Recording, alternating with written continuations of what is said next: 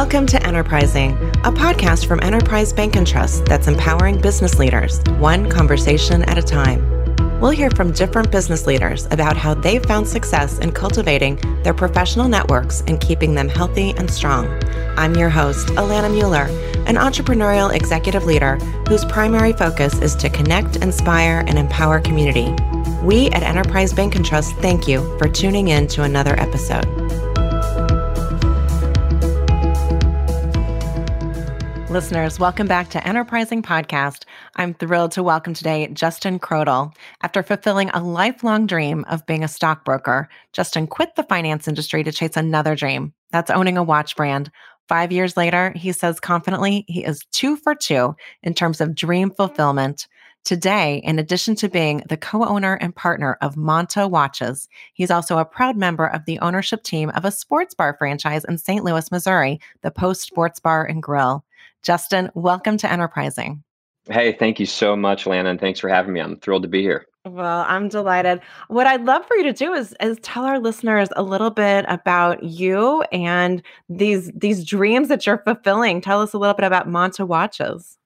Gosh, I could go on all day, all night into next week, but uh, suffice to say, I'm just lucky enough to be living the dream and doing what I love my personal motto is to do cool stuff and have fun doing it. It's been that way since I was a kid, whether it was finance, which I thought was really cool and I did have a lot of fun with it, but following my passion for watches. And then, as you mentioned, the post is just, uh, you know, my, my side hustle, if you will, but it's been going on for a long time. And the resounding theme with all of these things is I've been fortunate enough to surround myself with the right people. And that's been my, my key to success.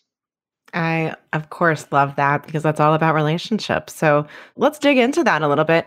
You know, as as someone who has changed careers, and by the way, I can relate to that.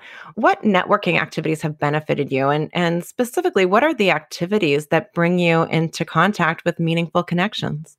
Sure. So I'll break that into personal and professional, um, which you know to me are, are basically equals in terms of the professional happiness, the personal happiness from a professional standpoint, this got really prominent and loud last year during the pandemic because I turned everything to social media, which is where Monta as a brand has excelled anyway. But I started doing Instagram live videos. I started posting numerous times a day, really engaging and commenting with customers and fans. And then that also kind of dovetailed into a lot more text messaging, direct messaging, in mail, email and like I said, it was mostly a result of the pandemic. But but for me, that's where I, I really excel. I have a pretty good memory for people's names and what they're doing and what they're about. So so leverage that. Similarly, on a personal standpoint, I'm a big texter. Like my wife is always astonished at how many text messages I send and receive throughout the day. But it's also very efficient. So it works well. And then I still squeeze in a few phone calls or uh, uh, video chats here and there. But I think when you when you sum all that up, and I was thinking about this, is that I love seeing people win and succeed.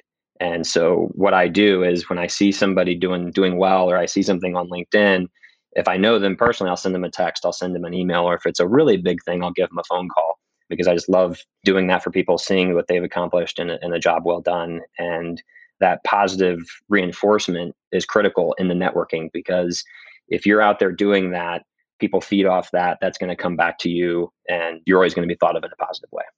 Well, oh my gosh, that's that's just so great. You know, one of the things I wanted to ask you about is how you make your connections mutually beneficial and, and, how you give back and show that mutual appreciation. And I think you've just told us. I mean, are there are there specific instances or examples that you can share on uh, you know how you even discover kind of the the the wins of your connections and and how you acknowledge those wins to them? Yeah, it's again, I go back to social media. I'm a fan. It's it's how I make my living now. So um, even on my personal account, you know, posting about my daughter's birthday or posting about you know a promotion for for somebody or whatever it may be, I like engaging with that and and, and reminding people and you know like the old Jerry Maguire quote, "It's a cynical world." And gosh, right now what we've all been going through and and everybody's been touched by it somehow the power of positivity is just needed more now than ever. And I've always been a very optimistic, positive type of person, but I feel like I've been trying to, you know, turn that into overdrive here lately. And I've seen, multiple people who are going through tough times. I actually just got a text message about half an hour ago from a customer who's going through some really tough medical stuff. And I noticed that he hadn't posted on Instagram in a month. So I just reached out and said, Hey, what's going on? And he's like, Wow. He goes, You know, thanks for thinking of me. And then he laid that on me. He goes, I don't mean to share too much. And he goes, But I'm really touched that you reached out. And I said, Hey, man, I'm, I'm here for you if you want to talk, whatever it is. I've, I know a lot of people. If you need a referral for something, let me see if I can help you. My fraternity in college had a, a, a motto that was give expecting nothing thereof. Mm, mm-hmm. That just kind of stuck with me. So I've always embraced that and then really, really turned it up here lately. That's really wonderful and, and unique. You know, I myself sometimes get on a soapbox about the fact that at least in this country, we have a tendency to compartmentalize our lives. We have a, a, home life, we have a work life, and we have a community life. And in many cases, nary the twain shall meet. We we keep those lives very discreet and separate from one another. And I've never quite understood that because I I hope for myself that I'm not a different person who steps outside my front door when I leave my house in the morning. So it sounds to me that you've done really a masterful job of of bringing together those lives and and your ability to bridge the personal and the professional and that that it seems not only meaningful to you personally and professionally but that your connections have noticed that as well. Yeah for sure. They try to be the same person every day and what you see is what you get be an open book. And i think you know the harder you work the luckier you get. And if you combine that with just genuine raw truth i think you'll do really well you can't go wrong yeah, that's really nice. Really nice. For you, when you made a break from a career in finance, which I, I also did myself, to a career in a luxury consumer product, how did your network react? What what did people say to you? Were were people supportive? If so, how? And then sort of in kind, how do you show your own support to others when they're making career changes? Yeah, great question. And the responses, the answers were all over the board from like, are you having a quarter life, midlife crisis? What are you doing? You're crazy. You've got a good thing going. Just general bewilderment. And then you had the opposite of the spectrum, people like jumping out of their chair. I have a, a very good friend of mine who, like, the moment I opened up the idea, he just said, do it. I mean, I, did, I didn't get to explain it fully. And he told me a story of something he went through and how he kind of regretted not doing the path he could have taken. And he goes, This is your chance. You have to do this.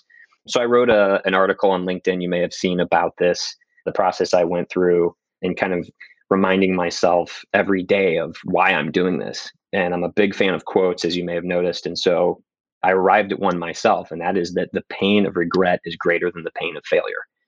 And I just kept saying that to myself over and over and over again. And I knew that if I didn't do this, and I saw my now business partner do it by himself and see the success that I knew he would attain, I was going to be like, man, that it could have been you know me and him doing this together. And uh, and now that it's it's easy to say now five years later that it's all worked out and it's come true. But yeah what a just a, a whirlwind thing to go through. And i think throughout my career i've i've been able to surprise myself over and over again whether it was in finance and like i'll never be able to pass the certified financial planner test and somehow i did it wow i surprised myself and i would never quit to go chase a watch brand boom surprise yourself and so continuing to do that well, you know, just just for the record, I'm I'm a Monta fan myself, and so as soon as uh, you have the women's version of uh, the Atlas or the Noble designs in opaline silver dial, think of me. There you go. Yeah, for sure. Yeah, I, I think that's that's pretty cool. So I, I, think the opaline Noble is ready for you right now. Two reasons. Men's watches are going a little bit smaller in size, where women's watches are going bigger. There's a trend. So there's this nice intersection. The Noble falls at 38 and a half millimeters, perfect size. My wife wears it. Several friends' wives wear it. And then the other thing, I heard somebody say this the other day. I can't take credit for it, but they said, you don't go to the car dealership and say, where are the women's cars? Right? You know, you don't say, where are the men's cars? It's just you shop for a car. I think the exact same thing applies. You shop for a watch. You know, if if you're a woman and you want the big jacked up four by four pickup truck, great, go get it. You know, same thing if um, if you want the 30 and a half millimeter noble come and get it. of course, you know, I think that's fabulous. So count me in. I think that's right. I think that's so great. I want to continue talking about Monta watches, but I, I want to I want to sort of bring it back to this notion of relationships. I just think that the Monta watch philosophy is remarkable. And and in particular, my understanding is that you say it's about creating something valuable, lasting, and precise. And you also say that your products have perfect finishing but are never finished. So, can you apply these concepts to relationship building? And if so, what has this meant for you? Yeah, just the constant pursuit of always doing better, always doing more. I love meeting new people and not knowing the excitement of not knowing what's going to happen, who they are, what they're about, how they're going to impact your life, whether it's personal or professional. I think the you know the watch industry in general, and from where we sit as an independent micro brand, as a smaller brand, that we have customers of all walks of life. And I've met people literally all over the world. I was just in Switzerland three weeks ago and was meeting with manufacturing partners and meeting new manufacturing partners. And, you know, some of these men and women, you have one meeting and and that's it, you know, but other ones for some reason you hit it off and you exchange numbers and then you start texting and emailing and the next time you're in their city or they're in your city, you get together and for me, that's what I love the most about about networking, but also with the watch industry is combining those two aspects and making genuine friends that I otherwise never would have met in this world. And you have this instant bond over watches. And so um, you can strike up a conversation with a stranger about their watch. And obviously, I have a very easy way in to say, oh, well, I, you know, I have a own a small Swiss brand and here's what we do. And it's, I'm kind of shameless when it comes to that, which I don't mind sometimes the conversation ensues sometimes it's short but got to take your chance and you never know who you're going to meet love that that's just that's just so great justin it, it seems that in fact i mean sort of along those lines you're concurrently pursuing several different interests and passions things that things that are important to you and that includes watches to convening people in your sports bars so how have these various concepts supported one another? I mean, especially from a relationship and network building perspective, uh, watches to convening people. What does that look like for you? Yeah, it's funny when I meet people and they ask what I do. If I'm in a kind of a spunky mood, I say Swiss watches and sports bars. And then they usually scratch their head and I say, You've never met anybody that said that before, surely. But the way the two have intertwined is you know it's it's pretty simple in the sense that it's a great place to entertain at your own restaurant because you know you're going to get good service and then obviously I pick up the check so and then but you know the other way around I guess you know I've I've done some charity auctions where we'll do a watch or we'll do like a fantasy football draft party at the post not necessarily like a package deal but side by side and I've also had the ability now to leverage some of my manufacturers from the watch industry, which is very basic things like printing or boxes or something like that for the sports bar. Uh, we actually just recently needed to reorder a bunch of our plastic 22 ounce cups and uh, reached out to someone I knew that knew someone in that industry, and made the connection. I don't know if we have a deal yet, but we're working on pricing just to see where it comes out. Back to that mentality of you never know who you're going to meet and how they're going to going to intertwine the real shining moment for me will be someday soon when I'm at the post and I see somebody wearing a Monta and I can go over and introduce myself and uh, and buy their their lunch or their drink and thank them for for supporting both of my businesses. That's very cool. Very cool. and and you know uh, what's great about it is that you really can bridge that divide that they're not so different that there there's a human aspect to both. You know, especially in today's such we're in such a polarized time, polarized world that these are two very cool, very non-political, non-biased areas that you can bring people together. So I think that's pretty special. Yeah, and and focus on the quality too. You know, everything we do at both businesses, probably more so with the watches. You know, as, as I say, there is the perfect watch doesn't exist, but an excellent watch does.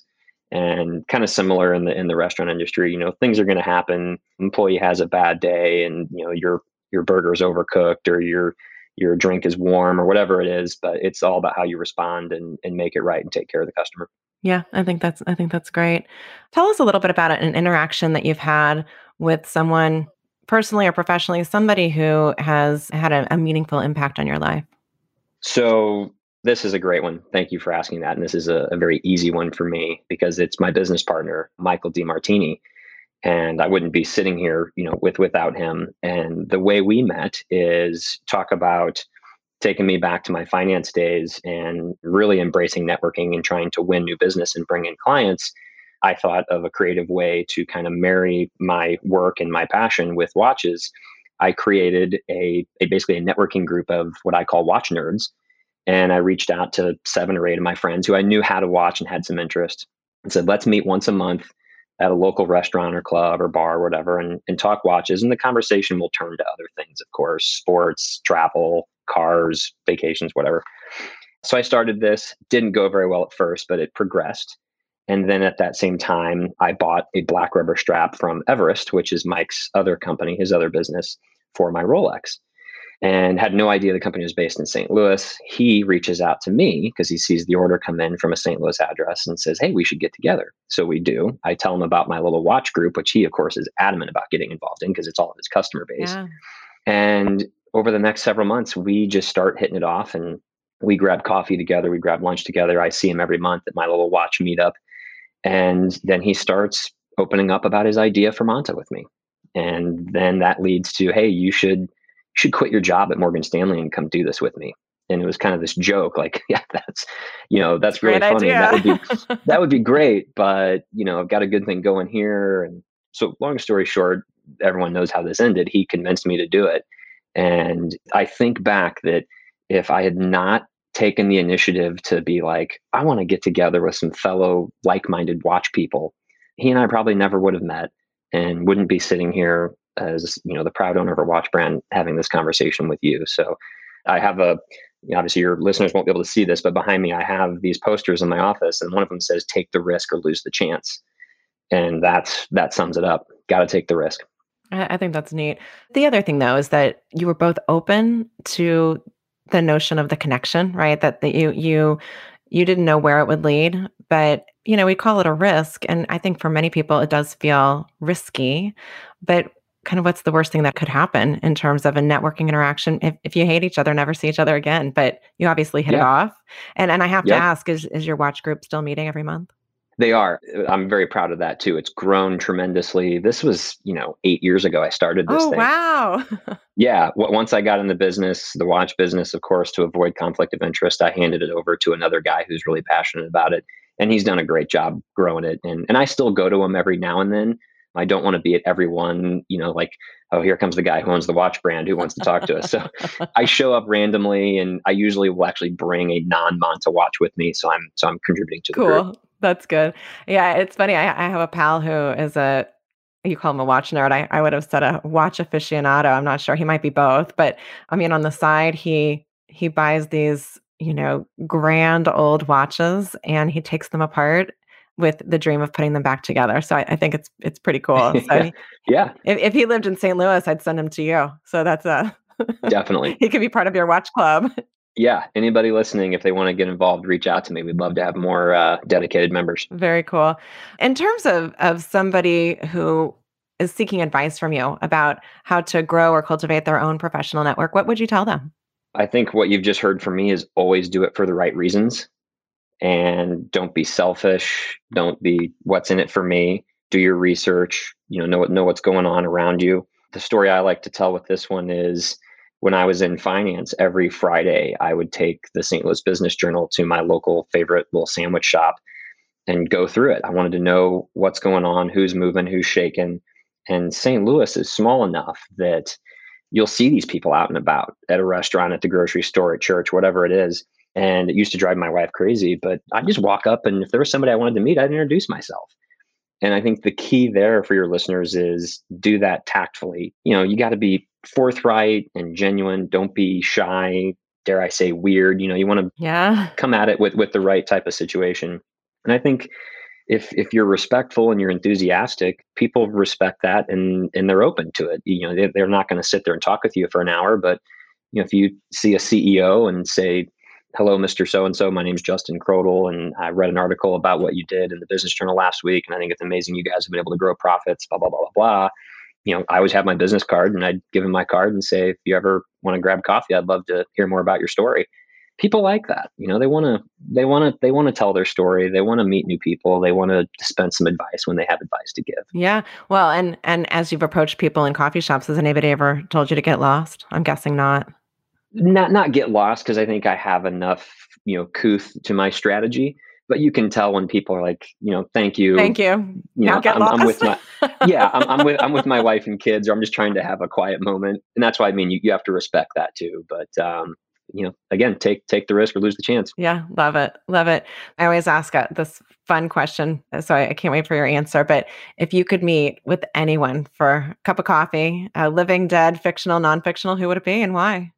So this is a tough one for me. I, right now, I should probably say, is this like living or dead type of thing, right? Yeah, anyone. So uh, I, I should say Abraham Lincoln or Winston Churchill or somebody like that, given what's going on all, all around us in the world. But I'm going to throw a, a wild one out here. And this is probably somebody you don't know, maybe a lot of your listeners don't know. And that's Michael Saylor. And he's the CEO of a company called MicroStrategy Group. And the reason why I would like to meet him is because my finance background started creeping back in during the pandemic, and I became obsessed with cryptocurrencies, particularly Bitcoin. And he is kind of the leader in the space, far and away, as, as the CEO of a publicly traded company, of embracing it on his balance sheet and giving talks and very active on Twitter. And so naturally, I'm, I'm just fascinated by his take on that, but also I'm blown away more than anything with his conviction to do something that most people say is crazy and so audacious, too audacious, but he's had so much success with it. And I know it's still early. I don't know, he's probably like in his late 50s, early 60s.